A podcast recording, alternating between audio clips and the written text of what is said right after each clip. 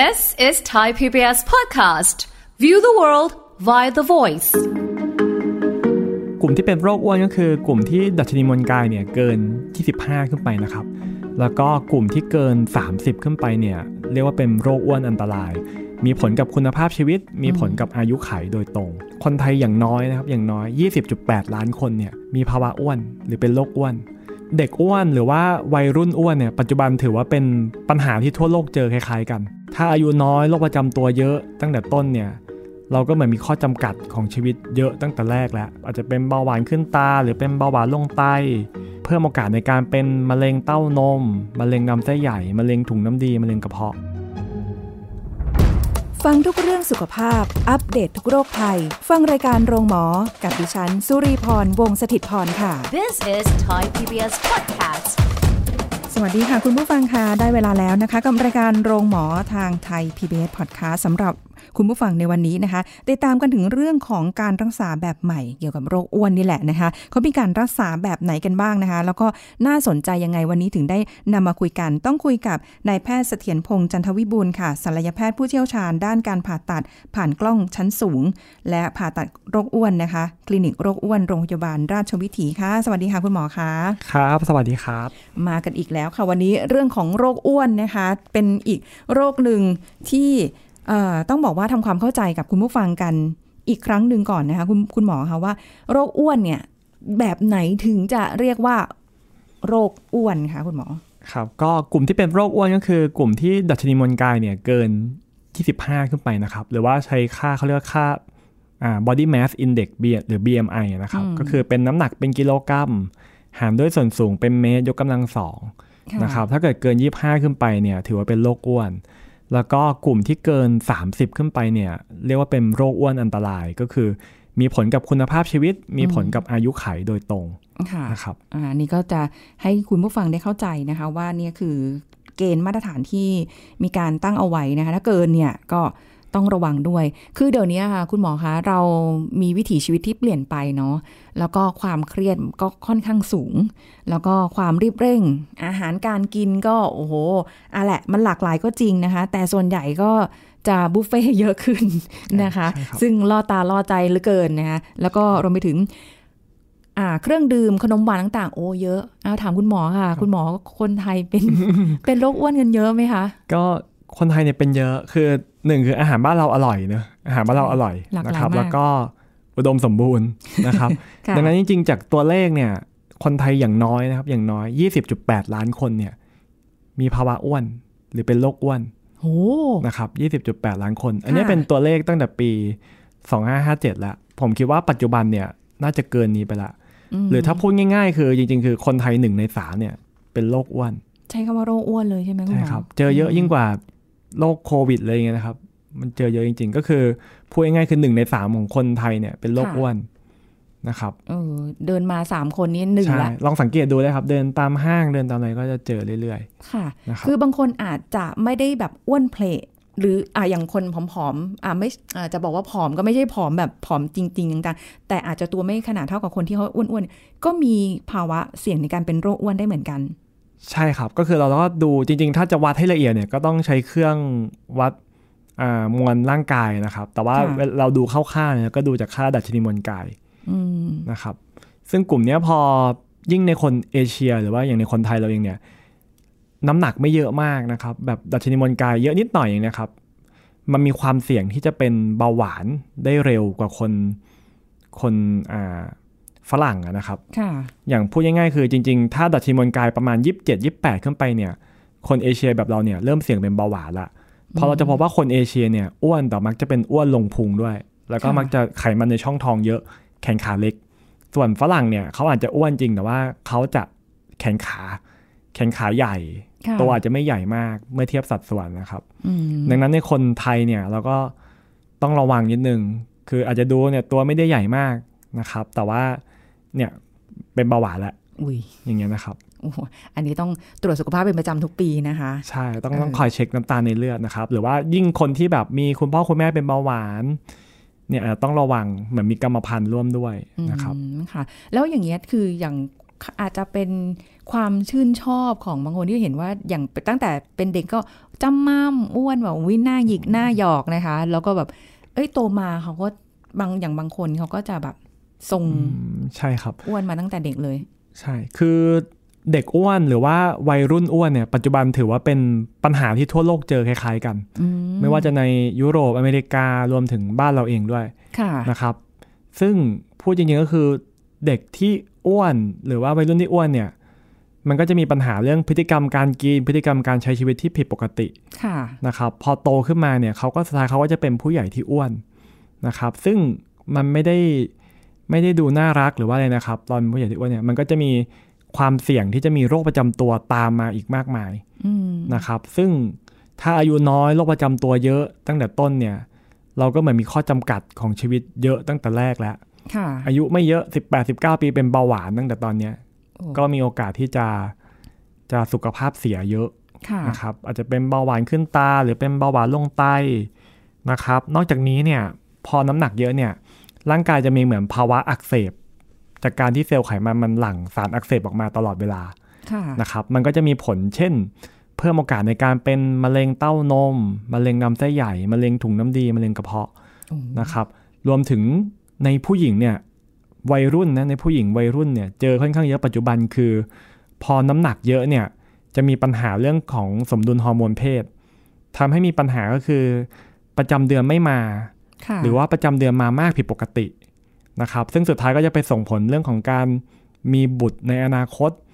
อาจจะมีบุตรยาก หรือว่ามีความเสี่ยงที่ตั้งครรภ์และจะมีภาวะแทรกซ้อนระหว่างตั้งครรภ์ได้อืมนะครับ รวมถึงจะมีปัญหาเช่น อาจจะมีอ่าผิวมันง่ายค่ะนะครับผิวมันง่ายขนเยอะตามบริเวณที่ผิดปกติได้นะครับ ซึ่งจริงๆเนี่ยสาเหตุหลักๆ ก็คือเป็นมาจากน้ำหนักที่เยอะเกินหรือว่าเป็นโรคอ้วนนะครับค่ะ อืมแล้วอย่างคุณแม่หลังคลอดล่ะคะ อย่างนี้ ที่แบบน้ำหนักไม่ลง ก็ยังคงแบบ อ่า พอหลังคลอดไปแล้วปกติบางคนก็น้ำหนักลงใช่ไหมบางคนก็ไม่ลงแถมยังตัวใหญ่ขึ้นกว่าเดิมเนี่ยอันเนี้ยถือว่าเสี่ยงเป็นโรคอ้วนหรือว่าเป็นโรคอ้วนได้ไหมอย่างเงี้ย ก็ก็เหมือนคิดเหมือนคนปกติเนยนะครับ คุณแม่หลังน้ำหนักเอ่อคุณแม่หลังคลอดเนี่ยปกติน้ำหนักก็ควรจะเข้าที่ได้อืมนะครับ ถ้ามันไม่เข้าที่มันยังค้างอยู่อย่างนั้น ก็เรียกได้ว่าเป็นโรคอ้วนเหมือนกันอ๋อนะครับ ซึ่งซึ่งส่วนมากผู้หญิงก็จะน้ำหนักขึ้นหลังคลอดได้ค่อนข้างค่อนข้างเยอะนะครับค่ะแต่ว่าถ้าในคนปกติทั่วๆไปเนี่ยน้ำหนักมันควรต้องกลับมา ใกล้เคียงกับก่อนตั้งครรภ์นะครับ ถ้าเกิดมันไม่ลงมาแปลว่าระหว่างตั้งครรภ์เนี่ยมันขึ้นเยอะเกินไปค่ะ มันขึ้นเยอะเกินไปอืมฟังคุณนะครับหมอมานี่ก็อาจจะมีจากหลาย ๆ อย่างเหมือนกัน แล้วก็พฤติกรรมของทุกวันนี้เนาะคือเราแบบพฤติกรรมเนยนิ่งใช่ครับนิ่งมันอยู่คืกับโซฟาใช่เป็นไลฟ์สไตล์แบบคนเมืองครับ เราค่ะไม่ค่อยได้เคลื่อนที่ไม่มีแอคทิวิตี้อะไรเยอะอืมนะครับ อันเนี้ยเป็นปัญหาอยู่แล้วอ่านะครับนึแต่กเราถึงต้องพยายามระวังหน่อยเนอะย้อนไปสมัยสมัยเด็ก ๆ เลยค่ะ กระโดดเชือกกระโดดยางค่ะ คุณหมอทันไหมคะเออตอนนู้นแบบ activity เยอะนะคะ เราไม่ได้มีเอ่อการแบบ โซเชียลหรืออะไรอย่างเงี้ยใช่มันก็เลยป็ทำให้เราได้มีการไปเล่นไปวิ่งหรืออะไรก็แล้วแต่อะมันมีกิจกรรมทางกายค่อนข้างเยอะเนาะใช่ครับ ปัจจัยมันเยอะครับ ก็คือมันคงเป็นเทรนด์ของของโลกปัจจุบันด้วย ไม่ว่าจะเป็นฟาสต์ฟู้ดเรามีเวลาทานอาหารน้อย พฤติกรรมการกินอาหารแบบตะวันตกเข้ามาในบ้านเราเยอะเออหรือพวกบุฟเฟ่ต์เรากินเราก็ติดใจอย่างนี้เราก็ค่ะกินต่อหรือว่าบางคนกินไปกินมาสุดท้ายกระเพาะมันคลาดมันใหญ่ขึ้นค่ะ เขาก็กินธรรมดาไม่อิ่ม ก็จะเพิ่มปริมาณการกินไปเรื่อยคุณคุณหมอใช้คำว่ากระเพาะๆกระเพาะคคลาดลาดเหมือนมันใช้คำนี้มันมันใหญ่ขึ้นอะมันค้างมันมันโดนมันขยืดขยายขึ้นเรื่อยๆเรื่อยๆขยายอ๋อขึ้นเหรอเรื่อย ๆ ใช่สุดท้ายมันก็กินยังไงก็ไม่อิ่มก็ต้องเพิ่มอย่างแต่ก่อนเรากินข้าวหนึ่งจาน แล้วเราก็พยายาม อัดสองจานไปเรื่อยๆสุดท้ายกระเพาะเราก็ใหญ่ขึ้นค่ะเราอัดสามจานมันก็ใหญ่ขึ้นอีกเออแล้วพวกนี้ส่วนมากใหญ่แล้วมันก็ไม่ได้หดกลับลงมาเอ้านะครับ มันก็จะมีปัญหาได้ คิดว่าจะว่าเออบางทีเรารู้สึกว่าจากกระเพาะเมื่อก่อนเป็นคนกินเยอะ เดี๋ยวปัจจุบันนี้คือกินน้อยลงเออกระเพาะมันน่าจะเล็กลงหรือเปล่านี่คุณความเข้าใจจริงๆไม่ใช่เหรอคะไม่ไม่ใช่ครับ มันคงไม่สามารถหดกลับเข้ามาได้นะครับ นึกภาพเหมือนเราอ่า ดูอย่างผิวหนังเราก็ได้ครับ เวลาที่เราน้ำหนักเยอะแล้วเนี่ยมันยืดออกไปแล้วเนี่ยอ่ามันไม่ได้หดกลับเข้ามา ย้วยเลยทีนี้ ใช่ พอเราลดน้ำหนักมันก็จะมีภาวะย้วยได้อุ้ยนะครับ อย่างนี้ กระเพาะย้วยเหรอคะคุณหมอ ผมเป็นใช้อย่างนั้นไหมคำว่ากระเพาะยืดแล้วกันนะครับอ๋อไม่ย้วย มันยืดออกครับเพราะฉะนั้นก็เลยทำให้กินยังไงก็ไม่อิ่มสักที โอ้โหใช่บุฟเฟ่ต์อาจจะนี่คือตอบโจทย์มากเลยทั้งนั้นน่ะเออใช่อาจจะอิ่มเช้ากว่าคนทั่วไปอย่างเงี้ยนะครับ นี่ขนาดว่าอิ่มตรงนั้นแล้วยังเรายังมี เขาก็แซวๆกันว่ามีกระเพาะสำหรับพื้นที่ใส่ของหวานได้อีกนะคะ อืมใช่ กระเพาะสี่มิติกระเพาะห้ามิติอะไรก็ใช่ว่าไปใช่เออยันนะครับเข้าไปค่ะ เต็มที่ใช่แต่แต่ถามว่าอิ่มไหมอิ่ม อิ่มจนไม่ไหวแล้ว แต่บางทีมันอิ่มแล้วค่ะ คุณหมอ แต่ว่ามันรู้สึกว่าอยากกิน อยากกินน่ะอืมเสียดายบ้างแหละครัเนาะบมันก็คือจริงๆเวลาเราตัดสินใจว่าจะกินอะไรสักอย่างเนี่ย จริง ๆ มันมีหนึ่งคือเรื่องของของความหิวปกติอืม นะครับ อันนี้เป็น part ที่เพื่อความอยู่รอดของร่างกายค่ะอันต่อมาเนี่ยเป็นเรื่องของความอยากแล้วความอยากหมายความว่าเรากินแล้วร่างกายรู้สึกเหมือนได้รับรางวัล เช่นค่ะกินแล้วฮอร์โมนความสุขหลั่งเออนะครับ อันเนี้ยก็จะเป็น part คล้ายๆ เป็น part ของหวานแล้วกันที่คนค่ะชอบกิน หรือสุดท้ายก็คือกินแบบกินเพราะว่าต้องตัดสินใจว่าต้องกิน เช่น เวลาเราไปกินบุฟเฟ่ต์กินไม่หมดโดนปรับแน่นอนอ่าอันเนี้ยก็เป็น part ที่แบบร่างกายสั่งให้กินละ ไม่อยากกินหรอกแต่ต้องกินค่ะไม่งั้นเดี๋ยวจะโดนปรับอืมนะครับซึ่งจริงๆ part ที่เราควรจะกินเท่าที่พอเนี่ยคือ part ความหิวเฉยอืมๆนะครับ กินแล้วก็พอค่ะความอยากเนี่ยนิดหน่อยได้เออเออ ไม่งั้นน้ำหนักเราก็จะขึ้นไปเรื่อย ๆ ได้ค่ะนี่นะครับ เออ เพราะฉะนั้นก็ถ้าไม่อยากให้กระเพาะมันขยายมากไปก็เอาแค่พออิ่ม ใช่ครับ แบบแต่ละคนพออิ่มก็ไม่เหมือนกันนะคะ บางคนใช่อาจจะกินแค่นี้อิ่มเร็ว บางคน เออกระเพาะคนเราเท่ากันไหมคะคุณหมอ อ๋อไม่เท่าอยู่แล้วครับ ไม่เท่าอยู่แล้วครับ คือคนตัวใหญ่จะใหญ่กว่าไหมอ่าอันนี้บอกบอกไม่ได้นะว่าตัวใหญ่จะใหญ่กว่าไหมโดยปกติอืมมันก็จะมีมีความหลากหลายอยู่นิดหน่อย โดยทั่วๆไปอาจจะประมาณสัก 1.5 ลิตรนะครับขนาดกระเพาะอาจจะบวกลบบางคน 2 ลิตร บางคนลิตรหนึ่งเนี่ยก็มีนะครับอืมแต่ว่าทุกคนคงไม่ได้เท่ากันหรอก หรืออย่างค่ะเวลาเวลาผมส่องกล้องผ่าตัดเนี่ยแต่ละคนขนาดกระเพาะก็ไม่ได้เท่ากันอยู่แล้วค่ะนะครับอืมก็จะบรรจะจะ อัดของกินเข้าไปได้มากน้อยแค่ไหนอ่าขึ้นอยู่กับความจุใช่ใช่ขึ้นอยู่กับความจุใช่อารมณ์เหคมือนหม้อหุงข้าวเลยบใช่ใส่ข้าวไปมากแต่มันน้ขอยยายหุงได้ เป็นหม้อหุงข้าวขยายไซส์ได้ ขยายไซส์ได้นะคะนะครับเออแต่อันนั้นคือเป็นกระเพาะของเรานั่นเองนะคะอ่าแต่ว่าถ้าเกิดมันมีผลกระทบกินเยอะขนาดนี้ไปวันหนึ่งเนาะมันมีผลเรื่องของกับการเป็นโรคอ้วน หรือโรคอ้วนอันตรายขึ้นมาอย่างเงี้ยคุณหมอ อย่างที่คุณหมอบอกมันมีเรื่องของการผ่าตัดแบบใหม่อืมเอออันเนี้ยครับมันยังไงคะคุณหมอ คือจริงๆผ่าตัดกระเพาะเนี่ยจริงๆมันมีมาเกิน 30 ปีละฮะวิธีมาตรฐานเดิมเนี่ยเขาเรียกว่าเป็นวิธีบายพาสค่ะแล้วก็ก็คือเป็นการตัดต่อกระเพาะให้เล็กลงส่วนหนึ่งแล้วก็ทำทางเชื่อมลำไส้เล็กใหม่ด้วยหืมนะครับ มันอาจจะฟังดูเห็นภาพยากนะนะครับ แต่เดี๋ยวเดี๋ยวต้องอาจจะต้องดูรูปอีกทีหนึ่งค่ะนะครับ อันต่อมาเนี่ยวิธีที่ได้รับความนิยมสูงในช่วง 10 ปีที่ผ่านมาเนี่ยเขาเรียกว่าเป็นวิธีการผ่าตัดแบบสลีปนะครับ ร้อยละ 80-90 ของคนไข้ทั่วโลกในปัจจุบันเนี่ยผ่าตัดด้วยวิธีนี้ ผ่าตัดสลีปผ่าตัดสลีปก็คือเป็นการตัดกระเพาะส่วนใหญ่ประมาณ 85%ของกระเพาะออกไปนะครับเพื่อลดฮอร์โมนความหิว และค่ะทำให้ทานได้น้อยลงด้วยนะครับค่ะส่วนวิธีแบบใหม่เนี่ยที่เริ่มมาในช่วงปัจจุบันเนี่ยสัก 3-4 ปีที่ผ่านมานะก็จะเป็นเขาเรียกว่าเป็นวิธีการผ่าตัดแบบ sleep plus bypass อืมอ๋อเป็นมั sleep รวม plus กัน bypass ใช่รวมกันนะครับ ข้อดีของการผ่าตัดวิธีแบบนี้ก็คืออ่าอาจจะเหมาะในคนเอเชียมากกว่าฝั่งยุโรป หรือว่าฝั่งอเมริกา เพราะว่านะครับ เพราะว่าการผ่าตัดแบบสลีปเนี่ยมันจะมีข้อดีคือมันค่อนข้างไม่ยุ่งยากซับซ้อนนะครับ แล้วก็การที่เราตัดกระเพาะออกไปเลยเนี่ย ก็จะ ทำให้เราสามารถส่องกล้องหรือว่าตรวจเช็คกระเพาะในในอนาคตได้ค่ะคืออย่างนี้คือในเอเชียเนี่ยมันมีโอกาสที่จะเป็นมะเร็งกระเพาะได้มากกว่าฝั่งอเมริกาหรือฝั่งยุโรปอืมถ้าเราทำบายพาสแบบฝั่งนั้นแบบดั้งเดิมแบบวิธีแรก ๆ เนี่ย โอกาสที่เราจะส่องกล้องเช็คกระเพาะในอนาคตเนี่ยมันจะยากค่ะเพราะว่ามันมันมันมันข้ามส่วนกระเพาะไปนะครับ แต่ว่าการทำสลีป plus bypass เนี่ยก็คือเราทำสลีปก่อนค่ะนะครับ สามารถส่องกล้องเช็คกระเพาะหลังผ่าตัดได้ แล้วก็เสริมบายพาสข้างล่างด้วยอืมนะครับ มันก็เลยเป็นวิธีที่ได้รับความนิยมเยอะในปัจจุบันค่ะเยอะในที่นี้หมายความว่านิยมในไต้หวันในญี่ปุ่นนะครับ หรือว่ากระทั่งในไทยเองเนี่ยก็เริ่มเริ่มมีคนทำเยอะขึ้นอืมนะครับ คือผ่าตัดกระเพาะไปให้เล็กลง บวกกับใช่ทำทางเชื่อมอาหารข้างล่างใหม่ด้วยมามาที่ไหนคะลำไส้ลำไส้เล็กก็คือมีมีหลายวิธีอ่าอาจจะบายพาสลำไส้เล็กส่วนต้น หรือบายพาสลำไส้เล็กส่วนกลาง อย่างเงี้ยนะครับ มันมันมีมันมีอ่ามีรายละเอียดค่อนข้างละเอียดเยอะนิดนึงอ๋อในพาร์ทนี้นะครับค่ะซึ่งพอเราคือคำว่า sleep plus bypass เนี่ยคือเอากระเพาะออก แต่ว่าถ้าเกิดเราใช้คำว่า bypass เฉยๆเนี่ยแบบดั้งเดิมเนี่ยเราจะเก็บกระเพาะทิ้งไว้ข้างในค่ะแต่เราจะไม่สามารถส่องกล้องเช็คกระเพาะส่วนนี้ได้อีกต่อไปนะครับ ดังนั้นถ้าสมมติในอนาคตเกิดโชคร้ายเป็นกลุ่มที่มีมะเร็งในกระเพาะส่วนเนี้ยอืมมันก็จะเช็คได้ช้า เพราะว่าเราเราไปเพราะเราส่งไม่อ่าได้เพราะเราจะมองไม่เห็นมาแล้วเวลาเราส่องกล้องเช็คอ๋อนะครับแต่ถ้าเกิดเราทำเป็น sleep plus bypass เนี่ย เราสามารถเช็คกระเพาะได้ตลอด ว่ากระเพาะเรายังอยู่ดีไหมไม่ได้เป็นมะเร็ง ไม่ได้มีกรดไหลย้อนไม่ได้มีก้อนอะไรขึ้นมานะครับก็จะปลอดภัยอืมแต่ไม่ได้หมายความว่าการตัดกระเพาะนี่เพิ่มโอกาสเป็นมะเร็งอะไรนะอะอันนี้ไม่เกี่ยวกันอ่านะครับแยกกันแยกกันใช่แค่บอกเฉยๆว่า เวลาเราตรวจสุขภาพประจำปี ตรวจเช็คสองกล้องอะไรพวกนี้นะครับค่ะถ้าทำแบบบายพาสเนี่ยมันจะไปเช็คกระเพาะไม่ได้ อืม แต่ถ้าเป็นแบบแบบที่ทุกวันนี้ อะ ปีสองปีที่ผ่านมานี้ที่คนนิยมอาจจะเริ่มทำเยอะขึ้นชอบใช่ครับอืมก็ก็คือเหมือนเป็นวิวัฒนาการใช่ในการก็คือเป็นผ่าตัดมาเรื่อยๆเป็นเราก็พยายามอ่าลดข้อด้อยของการผ่าบายพาสในสมัยก่อนค่ะเราก็พยายามปรับไปเรื่อยๆ ตามวิวัฒนาการแหละครับ ว่าทำอะไรมันถึงจะดีขึ้น ลดข้อเสียยังไงอย่างเงี้ยนะครับ ค่ะ เอ๊ะแล้ว อันนี้คือสนใจมากเพราะว่าคุณหมอบอกว่ากระเพาะเราแล้วเราก็ทำเป็นเส้นทางเชื่อมมาที่ลำไส้ แสดงว่าปกติคือกระเพาะแล้วก็ต่อกับลำไส้อยู่แล้วโดยอ๋อปกติใช่ไหมคะโอเคใช่แต่เราเปลี่ยนเส้นทาง ใช่ คือผมพูดให้ฟังง่าย ๆ คือสมมติอ่ากระเพาะเดิมเนี่ยมันก็ต่อกับลำไส้เล็กส่วนต้นลำไส้เล็กส่วนกลาง แล้วก็ลำไส้เล็กส่วนปลาย แล้วค่อยไปอ่าลำไส้เล็กแล้วค่อยไปลำไส้ใหญ่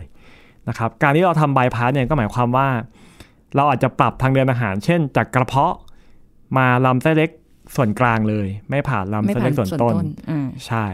หรือว่าอาจจะกระเพาะมาลำไส้เล็กส่วนต้น แล้วก็ข้ามลำไส้เล็กส่วนกลางไปโผล่ลำไส้เล็กส่วนท้ายได้เลยโอ้โหนะครับ ดังนั้นโดย concept ก็คือ มันลดขนาดกระเพาะ ปรับฮอร์โมน แล้วก็สุดท้ายการที่อาหารเนี่ยมันไปถึงลำไส้เล็กส่วนปลาย หรือส่วนกลางอะไรได้เร็วขึ้นเนี่ยค่ะมันจะกระตุ้นให้ร่างกายสร้างฮอร์โมนความอิ่มอืม นะครับ มันก็จะเหมือน feedback ไปที่สมองว่าเนี่ยอิ่มได้แล้วอ๋อเพราะมันนะครับมันได้แบบว่าเดินทางไปถึงใช่มันบายพาสไปเร็วขึ้นอ๋อใช่ แต่ว่าผมฟะพูดอย่างเงี้ยมันอาจจะฟังดูเหมือนเป็นแค่ฮอร์โมนความอิ่มนะ แต่ว่าไอ้จริงๆไอ้เจ้าฮอร์โมนความอิ่มเนี่ยมันมีชื่อว่าแบบตัว GLP-1 นะชื่อของมันนะ มันสามารถช่วยร่างกายหลาย ๆ อย่างได้ เช่น ช่วยกระตุ้นการสร้างอาฮอร์โมนที่รักษาโรคเบาหวาน หรือฮอร์โมนอินซูลินได้ดีขึ้นอ๋อแล้วก็ ตัว GLP-1 เนี่ยตัวฮอร์โมนความอิ่มเนี่ยลดการสร้างไขมันบริเวณตับค่ะนะครับ หรือว่าเพิ่มอ่าความไวของเพิ่มให้ภาวะเบาหวานดีขึ้นอะความไวของ receptor ของฮอร์โมนเบาหวานเนี่ยทำงานดีขึ้นอืมนะครับ ดังนั้นจริง ๆ มันมีประโยชน์เยอะค่ะใดๆก็ตามพอเราทำให้มันกระตุ้นให้ฮอร์โมนความอิ่มเนี่ยมันเร็วขึ้นเนี่ย มันก็เป็นเหมือนการรักษาโรคไปในตัวอืมนะครับ เราอาจจะเคยได้ยินพวกยาฉีดปากกาลดน้ำหนักอ่าอะไรใช่พวกเนี้ยนะครับ ซึ่งจ ริง ๆ ยาฉีดปากกาลดน้ำหนักเนี่ย concept ก็คือมาจากฮอร์โมนความอิ่มตัวเนี้ยเอามาสังเคราะห์ใหม่นะครับให้มีอ่าให้มีอายุนานขึ้น แล้วก็เอามาฉีดนะครับ ซึ่งไอยาฉีดปัจจุบันเนี่ยไอยาฉีดลดน้ำหนักเนี่ยก็ใช้ทั้งรักษาเบาหวานด้วยค่ะใช้ทั้งลดน้ำหนักด้วยนะครับ แต่ว่าขนาดยาจะต่างกัน เออ อันนะครับนี้เห็นขายในอินเทอร์เน็ตเยอะเลยใช่นะคุณหมอันนี้อินเทอร์เน็ตเยอะ แต่ถ้าพูดง่ายๆคือ เวลาเราผ่าตัดกระเพาะ plus bypass อะไรพวกเนี้ยไปเนี่ย เราก็เหมือนจะมีฮอร์โมนความอิ่มที่สร้างจากธรรมชาติของร่างกายเราอืมตลอดโดยที่เราไม่ต้องไปเสียเงินซื้อค่ะยาพวกนี้นะครับเอาแล้วอย่างนี้เส้นทางที่มันลดลงอย่างเงี้ยค่ะ เปลี่ยนเส้นทางเป็นบายพาสออกมาอย่างเงี้ยค่ะไอเรื่องการหน้าที่ของลำไส้เล็กดูดซึมสารอาหารเนี้ยมันมันจะพอไหมคะอ๋อโอเคว่าเป็นคำถามที่ดีมากเลยนะครับเป็นคำถามที่ดีมากค่ะคืออย่างนี้คืออ่าการที่เรา ผ่าตัดลดน้ำหนักเนี่ยมันเป็นการ balanceระหว่างภาวะขาดสารอาหารประมาณหนึ่งกับภาวะที่ที่ร่างกายได้อาหารเยอะเกินไป เราต้องทำให้มันอยู่กึ่งกลางระหว่างสองอย่างนี้ค่ะนะครับ โดยทั่วๆไปเนี่ยหลังผ่าตัดเนี่ยเราคำนวณอยู่แล้วแหละ ว่าลำไส้เล็กที่เหลือเนี่ยพออืมนะครับ แต่อาจจะต้องร่วมกับคนไข้เนี่ยเอ่อต้องทานวิตามินเสริมหลังผ่าตัดด้วย แล้วก็เน้นทานอาหารที่มีประโยชน์หลังผ่าตัด เช่น เน้นทานอาหารที่โปรตีนสูงค่ะนะครับ เป็นหลักนะครับ เราก็จะเลี่ยงอาหารกลุ่มที่ไม่จำเป็นมาก เช่น ข้าว แป้งน้ำตาลอ่านะครับ ผลไม้นะครับ กลุ่มนี้เราอาจจะเลี่ยงไปฮะผลไม้ด้วยเหรอคะ ผลไม้เนี่ยมันจะมีน้ำตาลค่อนข้างเยอะอ๋อคืออย่างที่อย่างที่บางคนจะบอกว่าผลไม้เนี่ย น้ำตาลฟรุกโตสในผลไม้เนี่ย มันทำให้เราติดแล้วก็เมาง่ายด้วย นะครับมันก็ทำให้น้ำหนักขึ้นค่อนข้างเร็วค่ะผู้ใหญ่บางคนเนี่ยผมเจอคนไข้บางคนนะอันนี้ต้องต้องเล่าให้ฟังเฉยๆคือบางคนคิดว่ากินผลไม้ไม่อ้วน ซึ่งซึ่งอันนี้ไม่จริงเลยนะครับ ไม่จริงเลยนะครับต้องพยายามคอนโทรลค่ะ อย่างพูดให้อย่างบางคนกินแต่ทุเรียนเลยเออส้มอย่างเงี้ยนะครับค่ะน้ำตาลสูงกินต่อเนื่องอย่างเงี้ยก็ไม่ดีอืมนะครับมะม่วงอย่างเงี้ยของ ของไทยเราเนี่ยช่วงโอ้ช่วงนี้ก็หน้ามะม่วงเนอะใช่ไหมอะคนก็สั่งมากินแต่มะม่วงเลยคนไข้ น้ำหนักไม่ลงแน่นอนแบบนี้นะครับต้องระวัง ไม่แต่ว่าหลายคนก็จะบอกว่าเอ้ยกินพวกนี้ไม่เป็นไรหรอกคุณหมอไม่รู้หรอก ตรวจไม่เจอหรอก รู้ใช่ไหมคะว่าจากค่าเลือดใช่ไหมคะอ่าเราก็จะรู้แค่ว่าน้ำตาลมันสูง แต่จริงๆเราก็ไม่รู้หรอกว่าเขากินอะไรมา ถ้าเขาไม่บอกเราเราก็ เราก็ไม่สักใส่มากเมื่อบางคนอาจจะใช้วิธีเลี่ยงแบบนี้ อุ้ยอืมกินนิดเดียว แต่จริงๆ โอ้โหโหค่าน้ำตาลมาพุ่งสูงปี๊ดเลยนะคะเออ อันนี้ก็ แต่ว่าในวิธีการต่างๆ เหล่านี้เนี่ย คือก็จะอยู่ในความควบคุมไปจนถึงแม้แม้จะผ่าตัดเสร็จไปแล้วอ๋อก็ใช่ตามใช่ใช่ไหมคุณหมอก็ต้องคือควบคุมดูแลไปก่อน ใช่ครับ คือหลังผ่าตัดเนี่ยเราต้อง ผมใช้คำนี้ เราต้องได้รับการดูแลโดยแพทย์และทีมสหสาขาวิชาชีพ อืมทีมสหสาขาวิชาชีพก็คือมีนักกำหนดอาหารโอ้นักกายภาพค่ะนะครับ อายุรแพทย์โรคต่อมไรท่อนะครับช่วยกันดูแลคนไข้ประคับประคองไปเรื่อยอืมๆเพราะยังไงคนไข้หลังผ่าตัดเนี่ยเขาก็ต้องปรับพฤติกรรม ปรับอาหาร ปรับวิธีการใช้ชีวิตร่วมด้วยนะครับเพื่อให้ได้ผลดีนะครับ ซึ่งโดยปกติเนี่ยน้ำหนักมันจะลงถึงจุดต่ำสุดหลังผ่าตัดเนี่ยก็อยู่ที่ประมาณ 6 เดือนถึง 12 เดือนนะครับเราก็ต้องประคับประคองดูกันไปเรื่อยๆ นะครับ แล้วก็หลังผ่าตัดอีก1ปี2ปี3ปี อาจจะต้องมาติดตามเป็นระยะเรื่อยๆค่ะไม่ใช่ว่าผ่าเสร็จแล้วก็หายไปเลยนะครับ เพราะว่าอาจจะต้องมาเช็คอย่างที่บอกก็คือเรื่องของสารอาหารเรื่องของวิตามินว่าเพียงพอไหมค่ะนะครับ โดยเฉพาะการผ่าตัดในกลุ่มที่เป็นแบบบายพาสร่วมด้วยเนี่ยอาจจะต้องมาฉีดวิตามินเสริมทุก6ถึง12 เดือน นะครับก็คือเป็นวิตามิน B12 ค่ะจริง ๆ วิตามิน B12 เนี่ยมันสะสมที่ตับเนี่ยอยู่ได้ประมาณสัก 3-5 ปีค่ะแต่ว่าเราแนะนำให้มาฉีดต่อเนื่องทุก6ถึง12 เดือนเพื่อสะสมไว้นะครับเพราะว่าถ้าเกิดขาดวิตามิน B12 เนี่ยมันมีโอกาสที่จะมีภาวะเลือดจางได้อ๋อนะครับดังนั้นยังไงคนไข้ผ่าตัดไปเสร็จเนี่ยต้องอยู่กับหมอไปอีกนานค่ะผมใช้คำว่าอยู่กับหมอไปตลอดชีวิตเลยแล้วกันนะครับต้องแบบคอนแทคหมอได้ ติดต่อค่ะหมอได้มาติดตามสม่ำเสมออย่างน้อยปีละครั้งอืมนะครับห รืออย่างน้อยก็ต้องรู้ว่าตัวเองต้องไปเจาะเลือดดูค่าอะไรปีละครั้งค่ะนะครับอืมเราจะมีเพื่อนเป็นคุณหมอ อ่าใช่เราจะมีเพื่อนเป็นคุณหมอ เป็นเพื่อนคุณหมอ จะเจอกันไปเรื่อยๆนะครับค่ะเจอกันเรื่อยๆอย่างเงี้ยนะครับ อ๋อ งั้นแสดงว่าที่คุณหมอต้องดูแลกันไปตลอดแบบนี้เนี่ย คือหมายความว่าถ้าเกิดคนไข้กลับไปแล้วไม่ได้ดูแลตัวเองเพราะให้คิดว่าเอ้ยฉันผ่าตัดมันเล็กลงแล้วอะมันไอ้นู่นนี่นั่นเนี่ยฉันก็กินโหมกระหน่ำเลยอย่างเงี้ยมันมีโอกาสกลับมาแบบ เอ้ย แผลปริแตกหรือว่าหรือแบบอ้วนขึ้นกว่าเดิมเป็นไปได้ไหมอ๋อคะโอเค เอาเรื่องแผลปิดแตกก่อน คือถ้าพ้น 14 วันหรือพ้นเดือนหนึ่งเนี่ยโอกาสน้อยมากอ๋อน้อยมากค่ะๆนะครับ ส่วนเรื่องกินแล้วเนี่ยกลับมาน้ำหนักเยอะเพิ่มขึ้นอย่างเงี้ยนะครับบางคนกลัวผ่าไปนะ สมมติหนูลงจากอ่า สองร้อยโลมาเหลือสักร้อยโลเนี่ยกว่าจะค่ะกลับขึ้นไปเท่าเดิม อันนี้โอกาสน้อยมาก โอกาสน้อยมาก ผมอธิบายอย่างนี้คือ สมมติ volume กระเพาะเดิมเนี่ย ความจุกระเพาะเดิมเนี่ยสักสมมติสักพันซีซีแล้วกันนะครับค่ะหลังผ่าตัดเนี่ยมันเหลือประมาณสักอ่าร้อยห้าสิบถึงสองร้อยนะครับอืมแล้วก็เราก็จะปรับฮอร์โมนกินได้น้อยลงอะไรน้อยลงเนี่ย น้ำหนักก็จะลงมา โอกาสที่กระเพาะเดิมจะกลับไปใหญ่เท่าเดิมอย่างเงี้ยมันมันน้อยมากค่ะจากงานวิจัยเนี่ยเราก็มีวัดนะที่ 5 ปีเนี่ยอาจจะใหญ่เพิ่มขึ้นได้ แต่ก็อย่างมากก็ 300ซีซี350อะไรเงี้ยอย่างมากค่ะนะครับดังนั้นโอกาสที่จะกลับไปน้ำหนักเท่าเดิมเนี่ยมันน้อยจริงๆ ยกเว้นนะยกเว้น คนไข้กินแต่น้ำหวานทั้งวันเลย แล้วก็กินด้วยความอยากไม่ได้กินด้วยความหิวนะกินค่ะด้วยความอยากฉันจะกินน้ำหวาน ฉันจะกินอ่าแป้งน้ำตาลรัวๆอย่างเงี้ยนะครับอืมมันก็มีโอกาสที่จะกลับไปจุดเดิมได้โอ้โห แต่ว่าผมใช้คำว่าน้อยมากแล้วกัน น้อยในที่นี้คือน้อยกว่า 2.5%นะค่ะนะครับอืมซึ่งอย่างที่ที่คุยกับคุณหมอมาเนี่ยนะคะ คุณผู้ฟังอันนี้สำหรับคนที่เป็นโรคอ้วนจริง ๆ หรือว่าโรคอ้วนอันตรายจริงๆนะคะไม่ใช่ว่าแบบฉันอยากจะเดินไป เพื่อผ่าตัดกระเพาะสวยๆอย่างนั้นไม่ใช่นะคะใช่ซึ่งจริงๆโดยคอนเซปต์คนกลุ่มนี้เขาเรามาระวังตัวเองอยู่แล้ว เขารู้ค่ะว่าเขาเป็นโรคเขาต้องรักษา เขาจะไม่อืมปล่อยให้ตัวเองกลับมาเท่าเดิมแน่นอนค่ะ เพราะฉะนั้นมีมีอย่างมันจะต้องแบบผ่าให้แบบว่าลงมาน้ำหนักลงมาแค่ไหนคะแบบว่า เช่นแบบคุณหมออยากให้ลงมาเยอะๆเลยอ๋อโอเคแบบจาก 200 โลให้มันเหลือ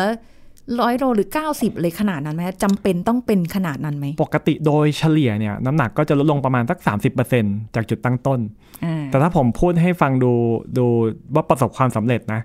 เราจะใช้ค่าก็คือน้ำหนักส่วนเกินคนไข้เนี่ย หายไปเกิน50%ครึ่งหนึ่งละนะครับคือถ้าเกิดหายไปเกิน 50%เนี่ยถือว่าประสบความสำเร็จละอืมเป็นเป้าหมายหลักเรา แล้วก็มาบวกกับการดูแลตัวเองหลังใช่ผ่าตัดอีก ก็จะใช่เพิ่มประสิทธิภาพ ใช่ครับมากขึ้นก็นั่นแหละครับมันก็ต้องดูแลกันไปตลอดอะเนอะอืม นะครับก็โดยรวมๆก็โดยเฉลี่ยเนี่ยน้ำหนักส่วนเกินมันจะหายไป ถ้านับเฉพาะน้ำหนักส่วนเกินนะประมาณ 60-70%ค่ะแต่ว่าถ้าเกิดเกิน 50%ได้เนี่ยเราถือว่าประสบความสำเร็จแล้วอ่าเพราะฉะนั้นะครันบก็แบบว่าเป็นเป็นขั้นพื้นฐานที่ที่ใช่เาจริงละๆคือทุกคนจะได้รับแบบนี้ ถูกต้องคือน้ำหนักหายไปประมาณหนึ่งนะอย่างน้อยสัก 5% 10%เนี่ยสุขภาพมันดีขึ้นละอืมนะครับหายไปสัก10%เนี่ยไขมันเกาะตับอะไรดีขึ้นละค่ะนะครับหายไป15%เนี่ยมีโอกาสหายขาดจากเบาหวานโอ้โหนะครับอะไรมันดีขึ้นหมดละเป็นดังนั้นจริงๆเราอย่างที่บอกเราไม่ได้ทำว่า